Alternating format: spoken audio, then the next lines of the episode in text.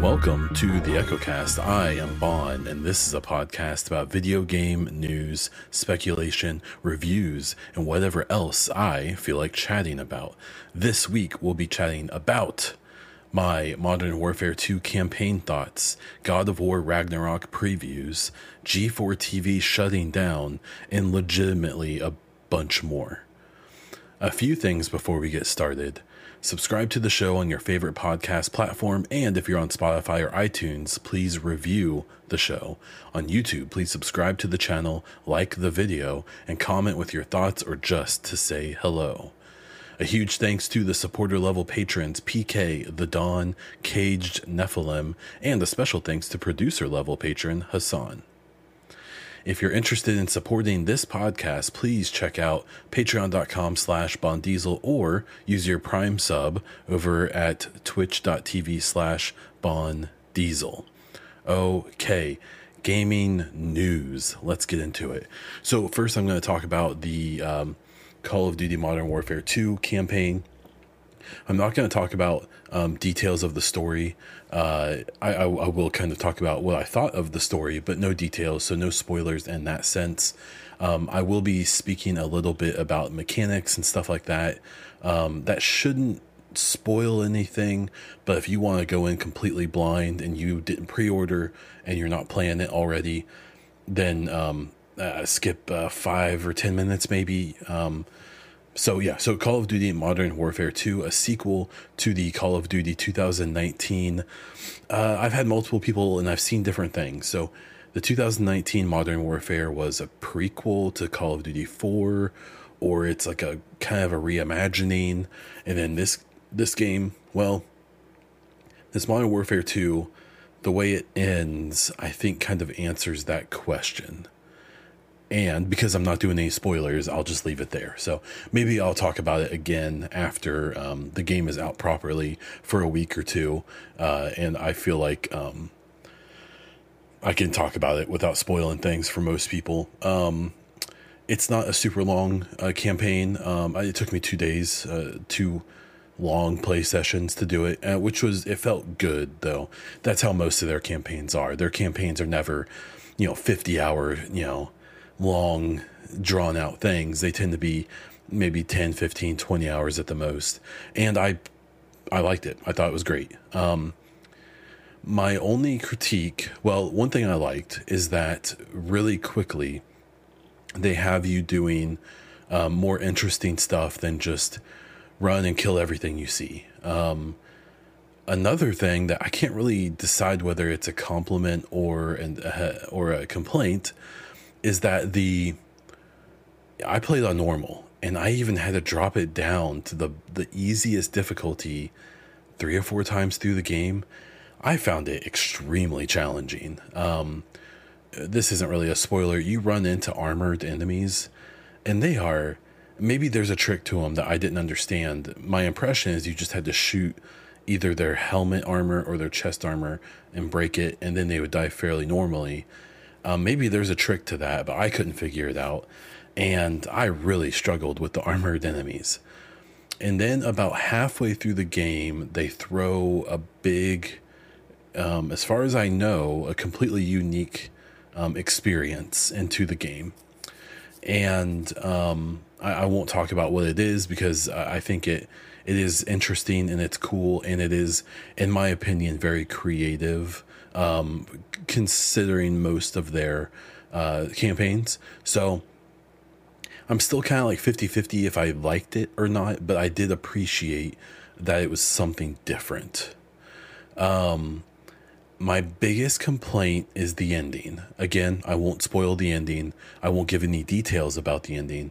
Um, but a thing comes back up literally at the v- almost very end of the game that, like, I just was, like, shaking my head, being like, oh, come on. Like, why are we doing this?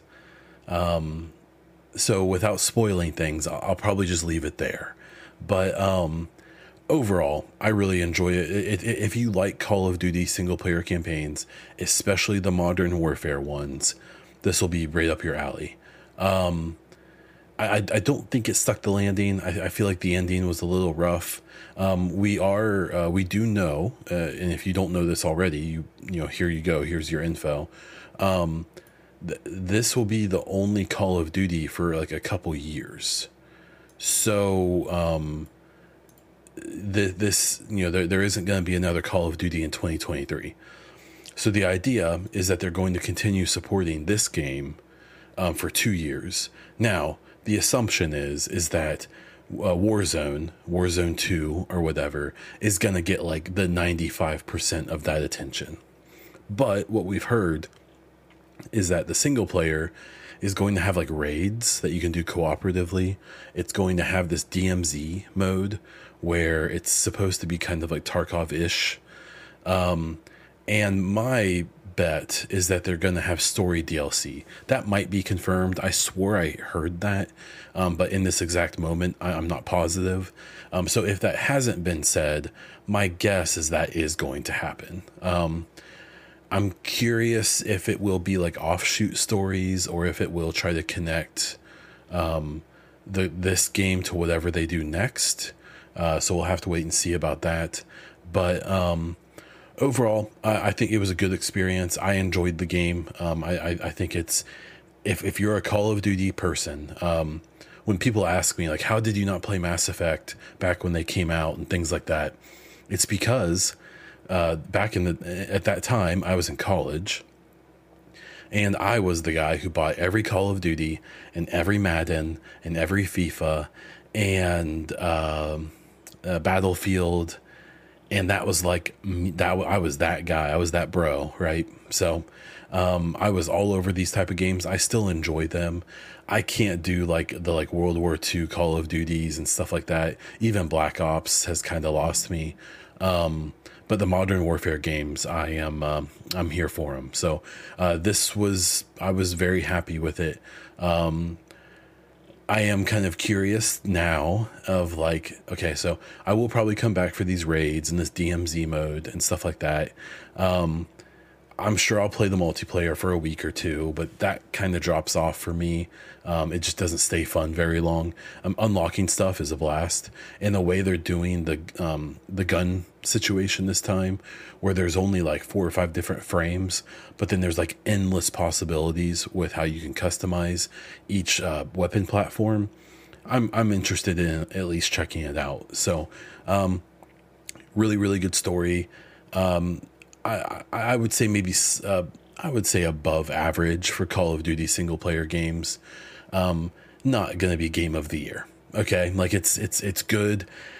The graphics and stuff are excellent. Um, it, it, it looks really, really good. Their cutscenes are funny because the character models look very, very good, but their, their jaws all move very unnaturally, where it almost looks like their jaws are like stretching down when they talk rather than there being like a mechanical like jaw like moving up and back. Because like, I mean, we, you know, we can move our jaws a little bit to the side, and but mostly our jaws go straight up and down. That's, you know, that's their function. Um, but like, I swear their mouths would go like side to side sometimes. It was a, it's a nitpick. It's, it's such a small thing that I noticed. Um, but it really kind of threw me off because their the character models look so good in the cutscenes, and then during but then when they start talking, every now and then you notice like there's that like um there's that thing in your brain that like notices when something human is doing something that isn't human. It's like there's something off, um and I definitely think that was triggering for me. So if you don't notice it, then don't worry about me, and I hope I don't ruin it for you. Um, but it was something that was kind of interesting to me. Um, and I'm curious if I see anyone else talk about it. What a lot of people have been talking about today is the Resident Evil four remake uh, trailer. So um, uh, Capcom put out a trailer today for the uh, the big Resident Evil four remake. This has been a pattern for Capcom in the last so many years. Um, the uh, let's see, they they they did a complete like complete remake from scratch of Resident Evil two, and that was really, really, really good. So like, I mean, basically a new game. Obviously, it's following the old game's general story and, and, and stuff. But man, that Resident Evil two, like that remake was just, it was just so good. It was like, it was, it looked so good and it played really well. And it just, the, the, the way they modernized the game was perfect. It's just, that was like, like a ten out of ten in my opinion. And I didn't even finish it. I, I, those games scare the crap out of me. I can't finish them, but I paid for it and I really enjoyed what I played of it. Um, The Resident Evil three remake that they did not too long after that didn't get quite the same reaction. Um, it, it, I guess, I think it was like really short, and it, like, I think it left out a lot of content, I believe, and it just wasn't as good, is the impression I got. So now they're doing the Resident Evil four remake, and this was an interesting one because four was a big departure for this the franchise. Um, it was a big, it was when they, I believe, when they went to the over-the-shoulder view of like a more modern game, games that you would see today. And um, it's pretty beloved. I've never played Resident Evil four, if I have to be totally honest. And um, I'm curious to see how, when the game comes out, people react, because people still love Resident Evil four, the original. Uh, and I think they did like a, like a remaster or something, uh, like an upgraded version for like the GameCube or something, maybe. I can't remember. Um, But it's it's a beloved game in the franchise, um, and I'm really curious to how they're going to do with this one. From what we saw, like graphically, it looks fantastic. It looks just top notch. Um, feels very Resident Evil two-y in that way, where I, I imagine this has been redone from scratch completely. Um, with gameplay and stuff like that, this was one, Resident Evil four, I believe, was the first one that introduced like. Like Leon, who, who you play as, can like do like this big like swing kick and like knock down like five people at once. It became like kind of goofy and a little bit arcadey, whereas the previous games were like more quote unquote like serious. And um, I'm really curious to how much of that they keep, how much of it they get rid of, how much of it they, you know, add or subtract. Um, I'll be really curious to how it goes.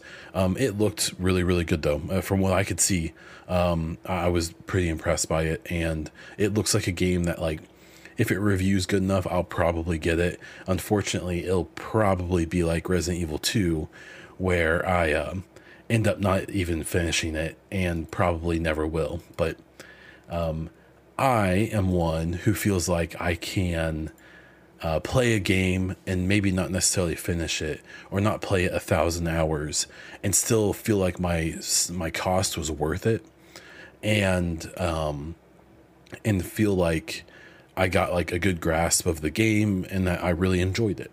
So, uh, so there. So Resident Evil four remake looks good. Gets the the Bond thumbs up of approval, I guess. I that means nothing. God of War Ragnarok is right around the corner here, out in a couple weeks. Um, this is, I have to imagine, the most anticipated game of the year beyond Elden Ring. We will talk about that. Um, but uh, I think at like ten o'clock today or nine o'clock Eastern time, uh, all the, the embargo must have come up for Ragnarok, because everyone and their brother had a video come out for it, um, talking about it. And so the... The impression I'm getting from the reactions to Ragnarok is the, the people who I follow and watch their videos and their podcasts and stuff, who are like Sony fans, who like that's their thing, um, think it's great. Think it's um, a big step up from the last game. Um, that it, it, it's it's you know they're like you know super excited about it. And like already being like, yeah, this is probably gonna be like, this will at least really compete with Elden Ring for game of the year. Now, the people who I follow who are more neutral, not really into the, they, they like everything, or like P- they're P C players, um, so they won't get to play this for four years. Um, they have been a little bit more like, it's more of the two thousand eighteen game, obviously with some stuff added, and it feels a little more modern, but it's just more of that game. Now, the thing I've seen multiple people say about that, though, is keep in mind, I'm saying it's more of a ten out of ten game of the year game. Like, that's not an insult. It just, it's kind of what I was saying.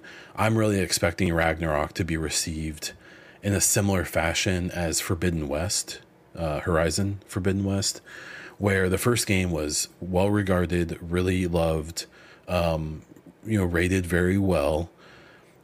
And then this game, and then Forbidden West came out, and it was like they added stuff, they improved things, but it was still the same idea.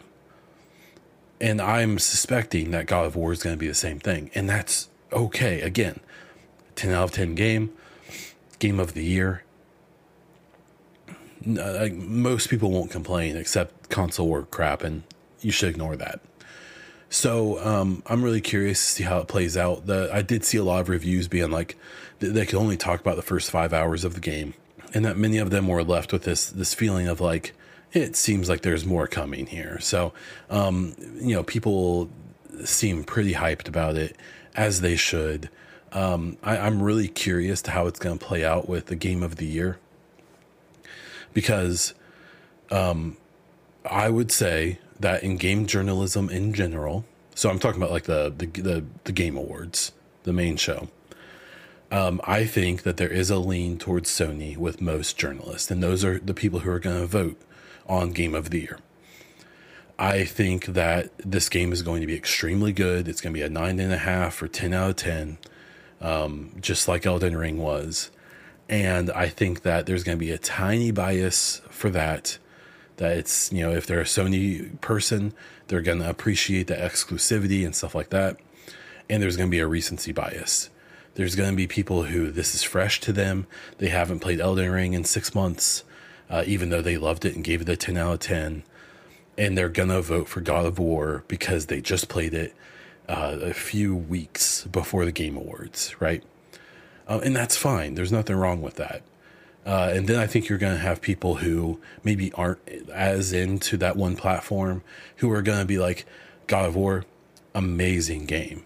But Elden Ring kind of changed things. Elden Ring was a statement.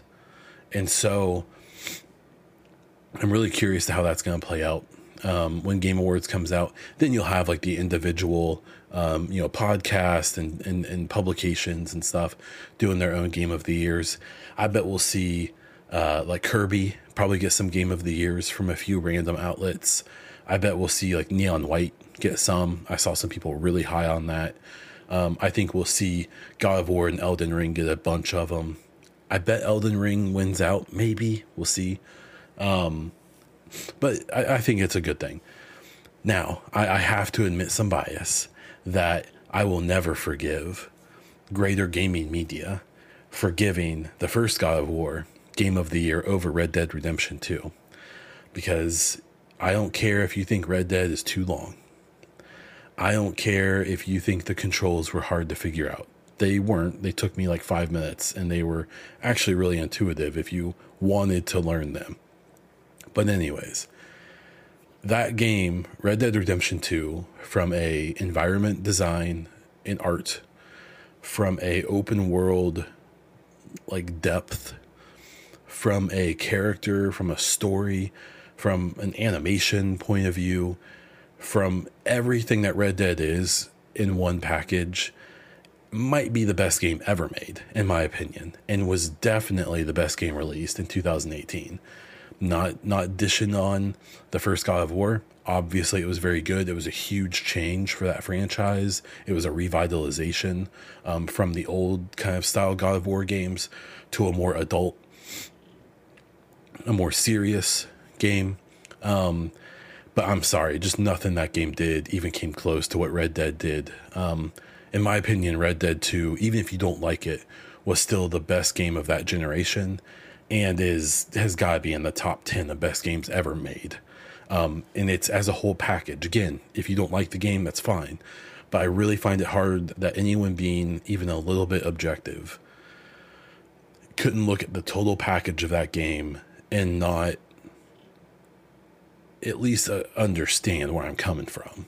So, um, so I guess a part of me is kind of rooting for Elden Ring because I really don't want God of War to get it again. Um, I, in that fight, I really don't care.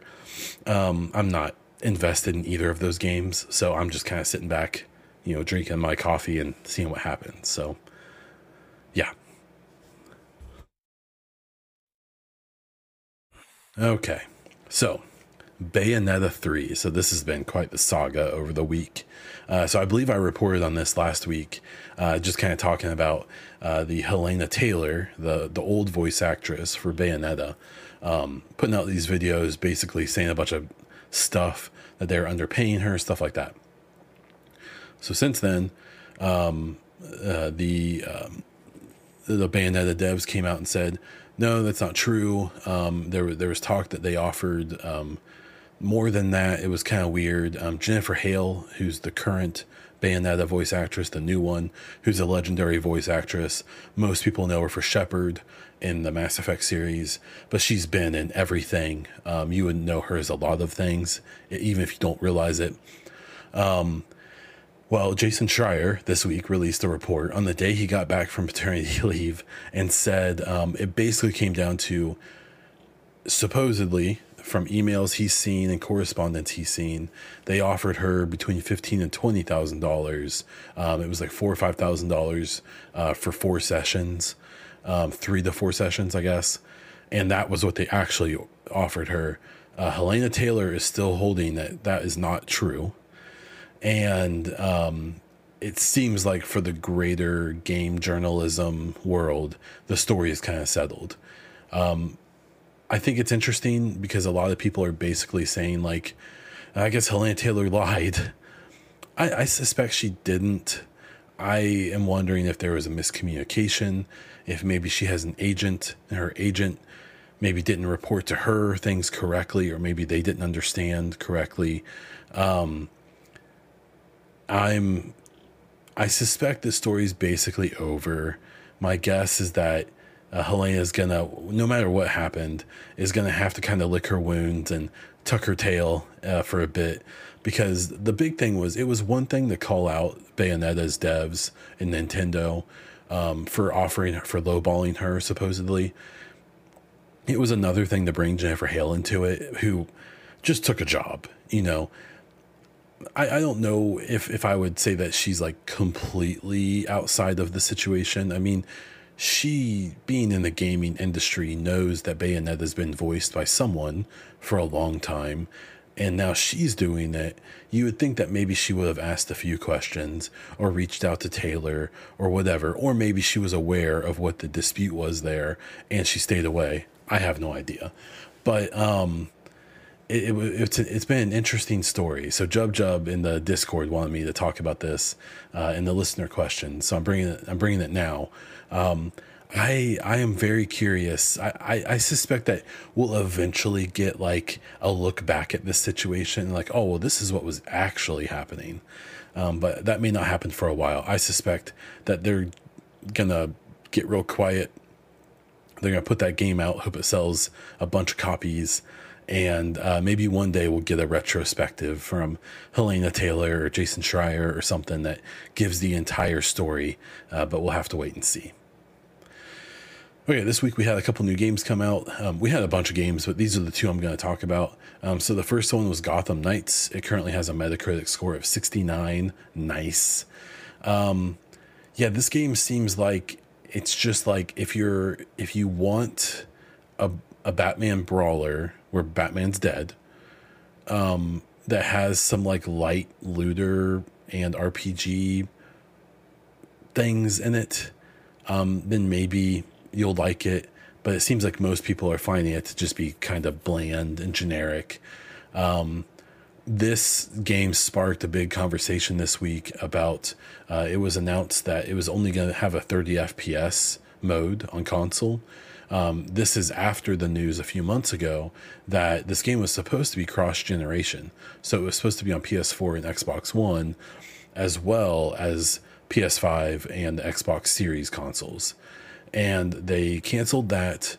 Um, so the assumption was like, okay, it doesn't run well on the old consoles. They saw what happened with Cyberpunk. They are going to avoid that. And then, you know, like less than a week before release, they say, oh, by the way, the next gen consoles, the, even the Series X and the P S five won't have sixty F P S. It's going to be thirty. And that kind of had a bunch of people like tilting their heads, because there, there will probably come a time where current gen games are going to come out and they're just going to be thirty F P S. I don't think that time should be happening yet, especially not for a game that was designed to work on the old consoles. Um, and so to me, it just tells me that they must be crunching, or they must have been crunching there at the end. And uh, other things took priority over getting thirty, uh, sixty F P S on Series X and P S five. I suspect that almost certainly there will be an update at some point that gives them um, that, that that gives a performance mode that does sixty F P S. They probably just have to work on it. It's, it just wasn't ready. Um, and that's the way it goes. It's kind of a bad look. And it was an even worse look when I believe a Rocksteady dev uh, posted saying that, um, and a few people, a few devs have said this, that devs across the industry are trying to um, get rid of a requirement. Xbox has a requirement that to put out a game on the Series X, it has to also come out for the Series S. They've dropped that requirement, obviously, for the last gen, but they are sticking to that. And um, there was a dev who went really hard into this, saying that it was the Series S's fault. But then the Gotham Knights uh, put out their P C requirements, and the minimum spec was hardware that's like half as powerful as the Series S. So there was a bunch of confusion of like, okay, like, why are they suggesting this hardware that like isn't as powerful as the S for the P C, but then we're acting like it's the Series S's fault, uh, you know, blah, blah, blah. And so um, it, it's it, there's been mostly pushback of people being like, and, you know, you, you, you can get sixty F P S out of these games at this point still, especially Gotham Knights. It's more likely they just ran out of optimization time. Um, there was an, a dev that I, I, it always pops up on my timeline. I can't stand the person, but they made this big point of like, well, gamers want sixty F P S, but if we have to take away graphics to do that, which they do, that's how it works, then they're just going to complain about that. And I vehemently disagree, because I think that people notice graphics for like three seconds, but they notice smooth sixty F P S gameplay forever. Um, and that's why people are willing to take performance modes that drop down to fourteen forty p or ten eighty or even lower in some situations to get that sixty F P S. And I think people are going to be willing to do that for now on.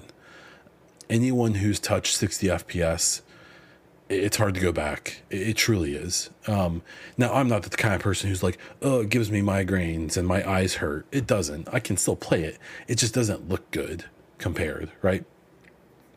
So I poo-poo on this idea of the Series S being the problem. I poo-poo on this idea of, well, if you do one thing, they'll complain and want the other. That's no, uh-uh. And the fact that a game dev who's very experienced in the industry said that, um, they should know better.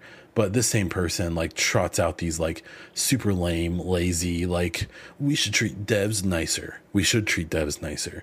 But if that's if you tweet that every week uh, to, to get lots of likes and quote tweets to make everyone love you, uh, that's kind of lame in my opinion. And the take about, um, well, if you do one thing, they'll complain is B S. And that's stupid. And I'm annoyed by it, obviously. So sixty F P S is the future. Um, games need to get on board, even if it means fidelity is going to drop.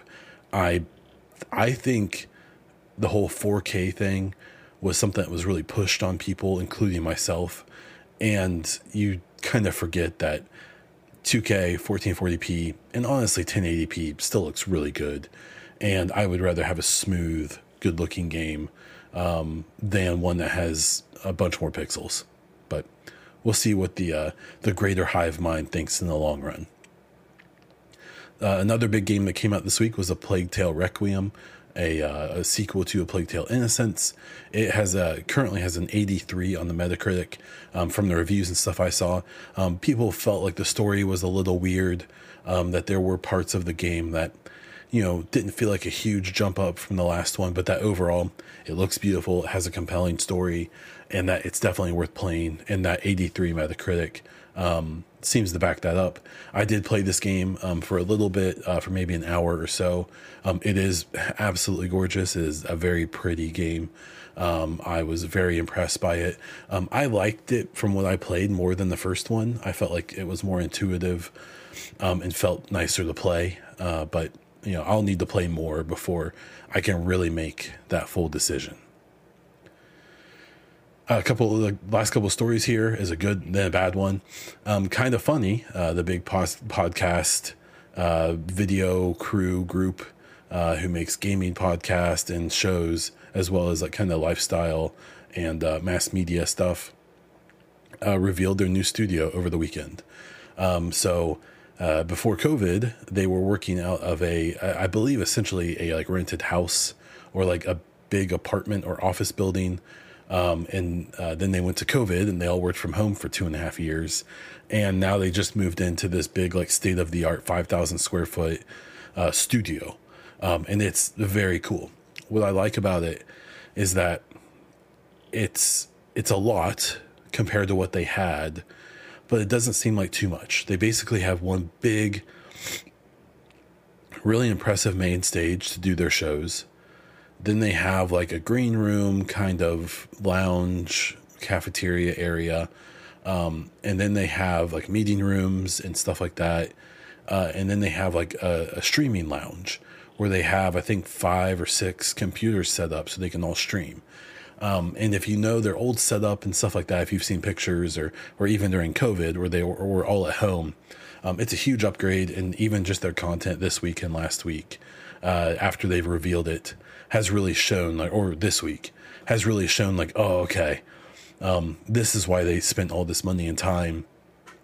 And at least in my opinion, it's really paying off. So um, if you like um, gaming content, if you like uh, movie content and just stuff about life and things like that, uh, go check out Kinda Funny. They have two channels. They have Kinda Funny and Kinda Funny Games. So um, check those things out. I am in their streams all the time. And, uh, and and you'll probably see me around if you get into them. On the other hand, we have G four T V. Um, G four T V was revitalized uh, in uh, less than a year ago. Um, if you are older, like myself, you'll remember um, like Z D T V, Tech T V, um, and then it became G four eventually. Um, and it, um, it it was a gaming and P C and like electronics focused T V channel that had a bunch of shows that were pretty legendary back in the day, because that, that was, it was before like YouTube and stuff. So, um, you know, you couldn't just follow a video game podcaster or a video game channel or whatever. This was what you had basically, and like magazines and forums.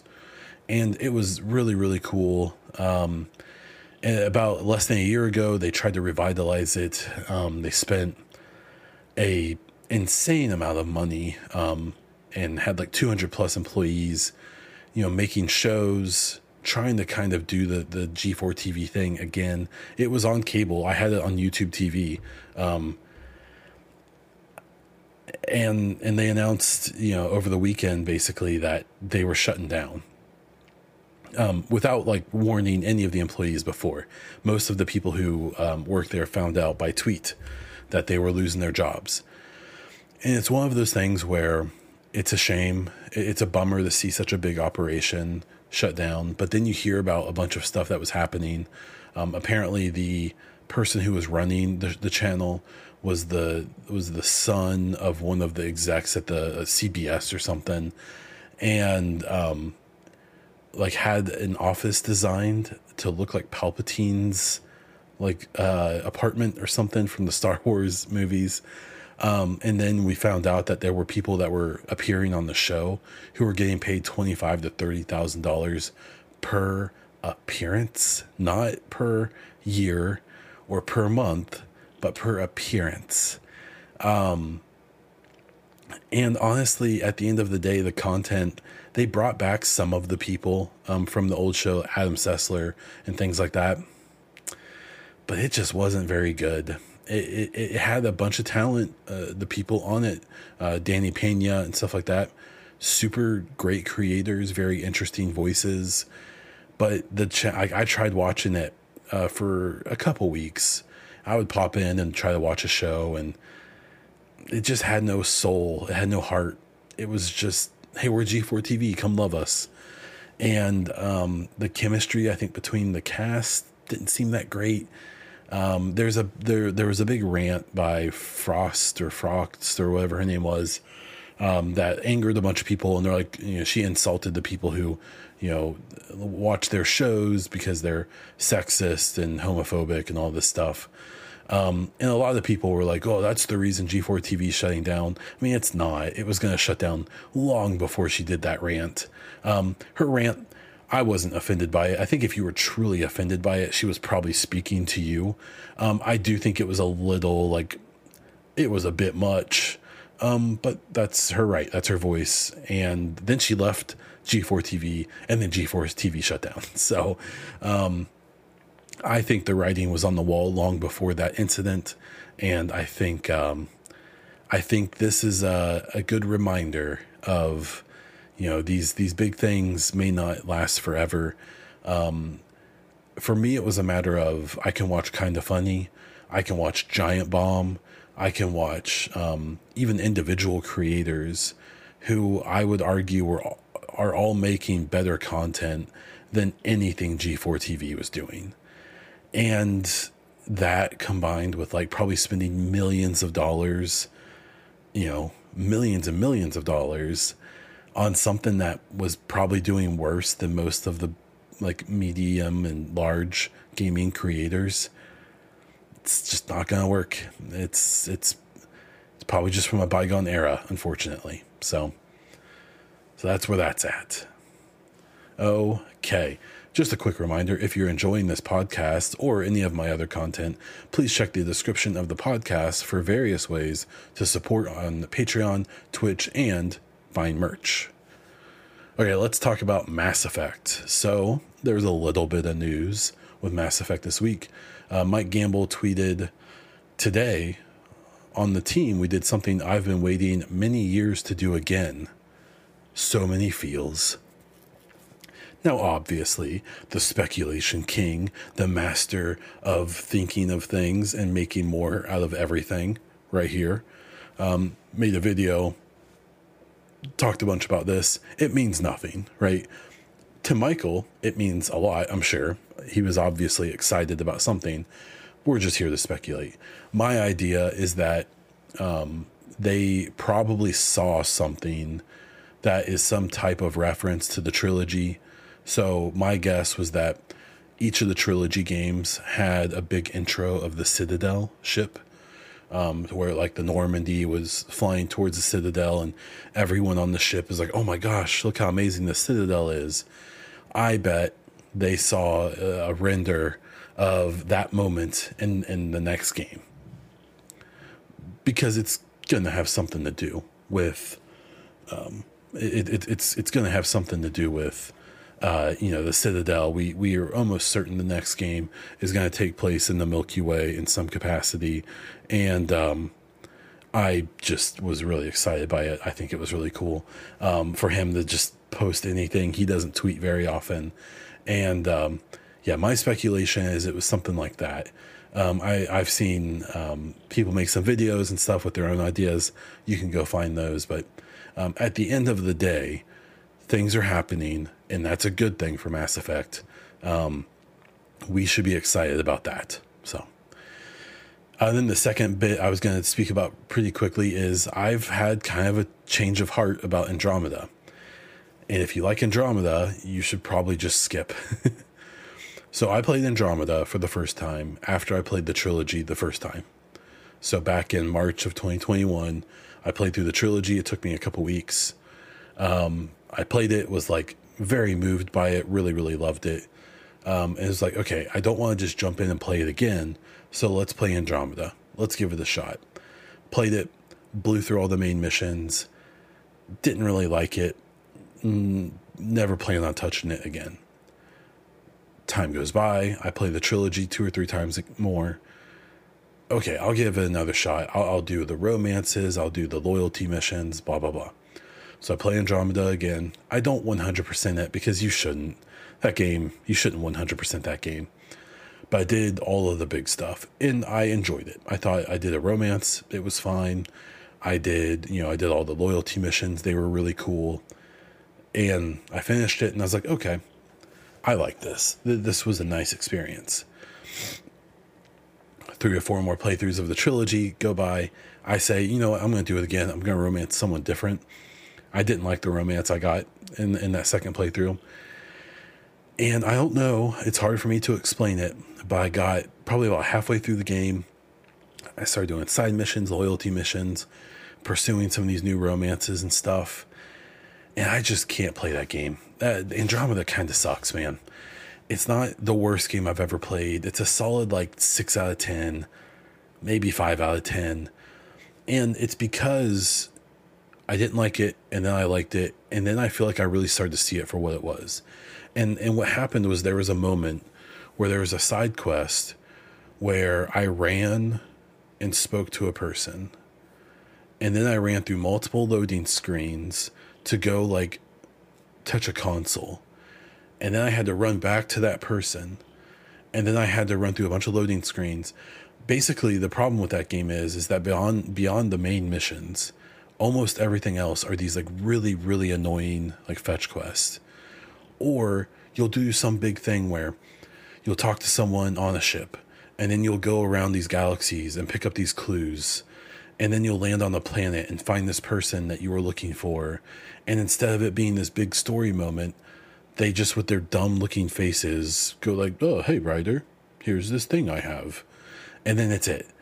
So like, even in Mass Effect one, there were so many side quests and stuff that have like a cool payoff that like makes you think, um, even as generic and bland as that game was in a lot of ways, it still just felt like it, it like valued your time. And I, I just don't, I think that's the thing. I don't think Andromeda values your time. Um, beyond all of the other issues, it still has tons of glitches. It still has tons of bugs. On Xbox, it's locked at thirty F P S. They never did an F P S boost, and they never did like a next gen patch for it after it came out. They didn't even do like an Xbox One X patch or a P S four Pro patch. They just dropped it to to work on Anthem. So there's still a bunch of things I found that I was like, oh, wow, that's really cool, or, or or this or that. There's still a bunch of things in Andromeda that make me excited for the next game, because there was stuff that they either did well in Andromeda that I hope we see in the next game, or there were concepts that you could tell they tried to explore and just didn't do them very well. But the idea of what they were trying to do could be really cool. Um, so Andromeda still has me excited for the next game. I still don't think it's the worst game I've ever played, but after this third playthrough, I probably will never play Andromeda ever again. I, I, I play. I just hit a wall, and I was like, why am I doing this? I would rather play the trilogy. I, I would, I'd rather play some Call of Duty. I'd rather play all of these other games I have sitting on my back burner. I just, why am I wasting my time with Andromeda? This game doesn't respect my time. It, it's just, it just isn't very good, and that's where I'm going to leave it. Okay, so uh, some quick Division chat. Um, there wasn't much to talk about, at least in my opinion, this week. Um, they did release the Shade uh, S H D Paragon apparel event. Um, I posted screenshots of all of the items in my Discord and on Twitter. Um, I've just kind of uh, decided that I my idea of what I want from apparel in the Division just isn't what they want to make. That's fine. They're making that stuff because they're excited to do it, or because they have metrics and stats or whatever that tells them, hey, this is the kind of stuff people want. This is what they'll spend money on. Um, and that's cool. You know, the game isn't made for me. Uh, I will accept that gracefully. It's just, this stuff is so ugly. Like, my issue is that there's three things they could do for me. Who cares? But there's three things they could do for me for interesting apparel. They could give us like modified or whatever versions of like the Black Tusk cosmetics, because they look dope. They could give us like even just like shade versions of it that like looks unique to the agents, but still has the similar design. Um, they could do the same thing with the rogues. The rogues that you fight look, look so cool. And then the final thing they could do is they could literally take the idea of, because the outfits in the Division one just looked so good. It, and it was all the basic gear, not all the goofy stuff you had to get from caches. But they had tons and tons and tons of like basic shirts and coats and pants and shoes and hats and helmets and stuff. And then they had multiple color variations of each. And that was like the base cosmetics. And then later they did events where they released like goofier stuff or like super tactical stuff or whatever. The problem with the Division two is they skipped that first part. They went straight to the super tactical stuff or the goofy stuff or whatever. They never had that base of like, you know, seven or eight pairs of pants that have like three or four different colorways each, and shirts and whatever, and hats and all that. And so even if they had an apparel event that was basically like a bunch of the Division one gear, but with like the sleeves rolled up and maybe like shorts or something, I don't know, or like tactical pants, I, I don't know. Like, I'm not even, like, I don't think I'm asking for much. I just, when I look at these apparel events, they're for someone. There's people in my Discord who love them.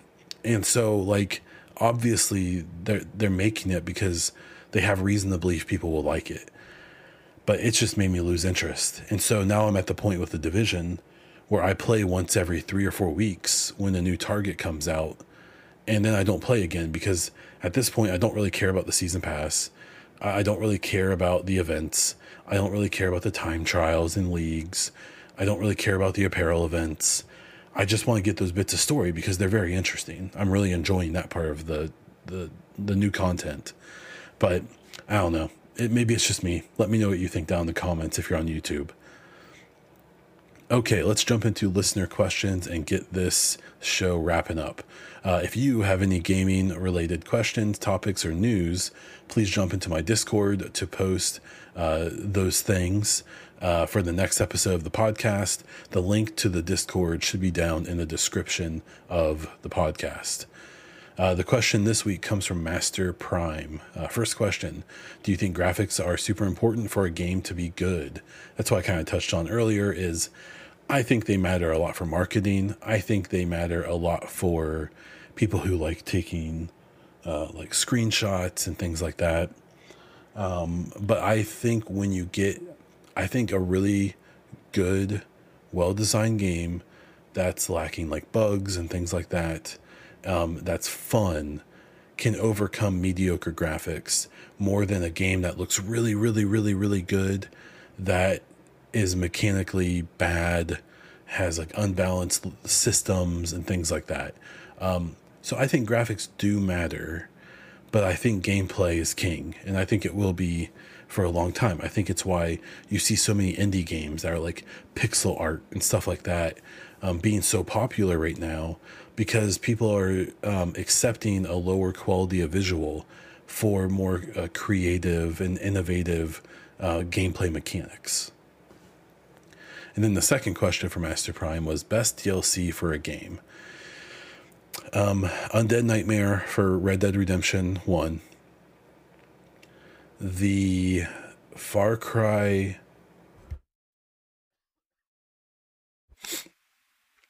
Far Cry three Blood Dragon. Um, Mass Effect Citadel for Mass Effect three. And the Arrival D L C for Mass Effect two. Those are the ones that like pop into my head right now. So um, if you're listening and you have your own, again, please let me know what they are in the comments.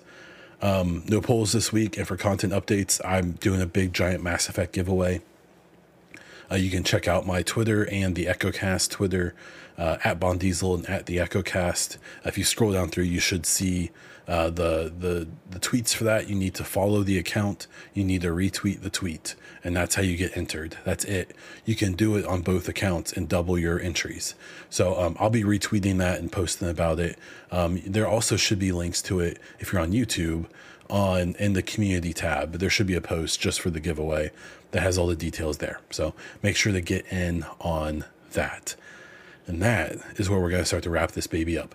Please subscribe to the show uh, on your favorite podcast platform. And if you're on Spotify or iTunes, please rate the podcast.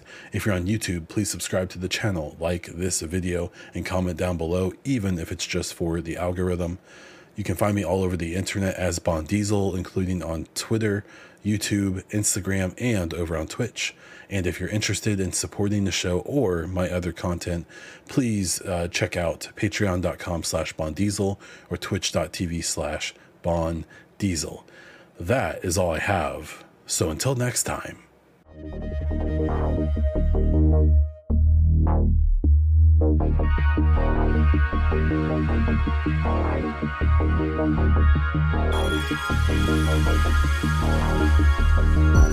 Thank you.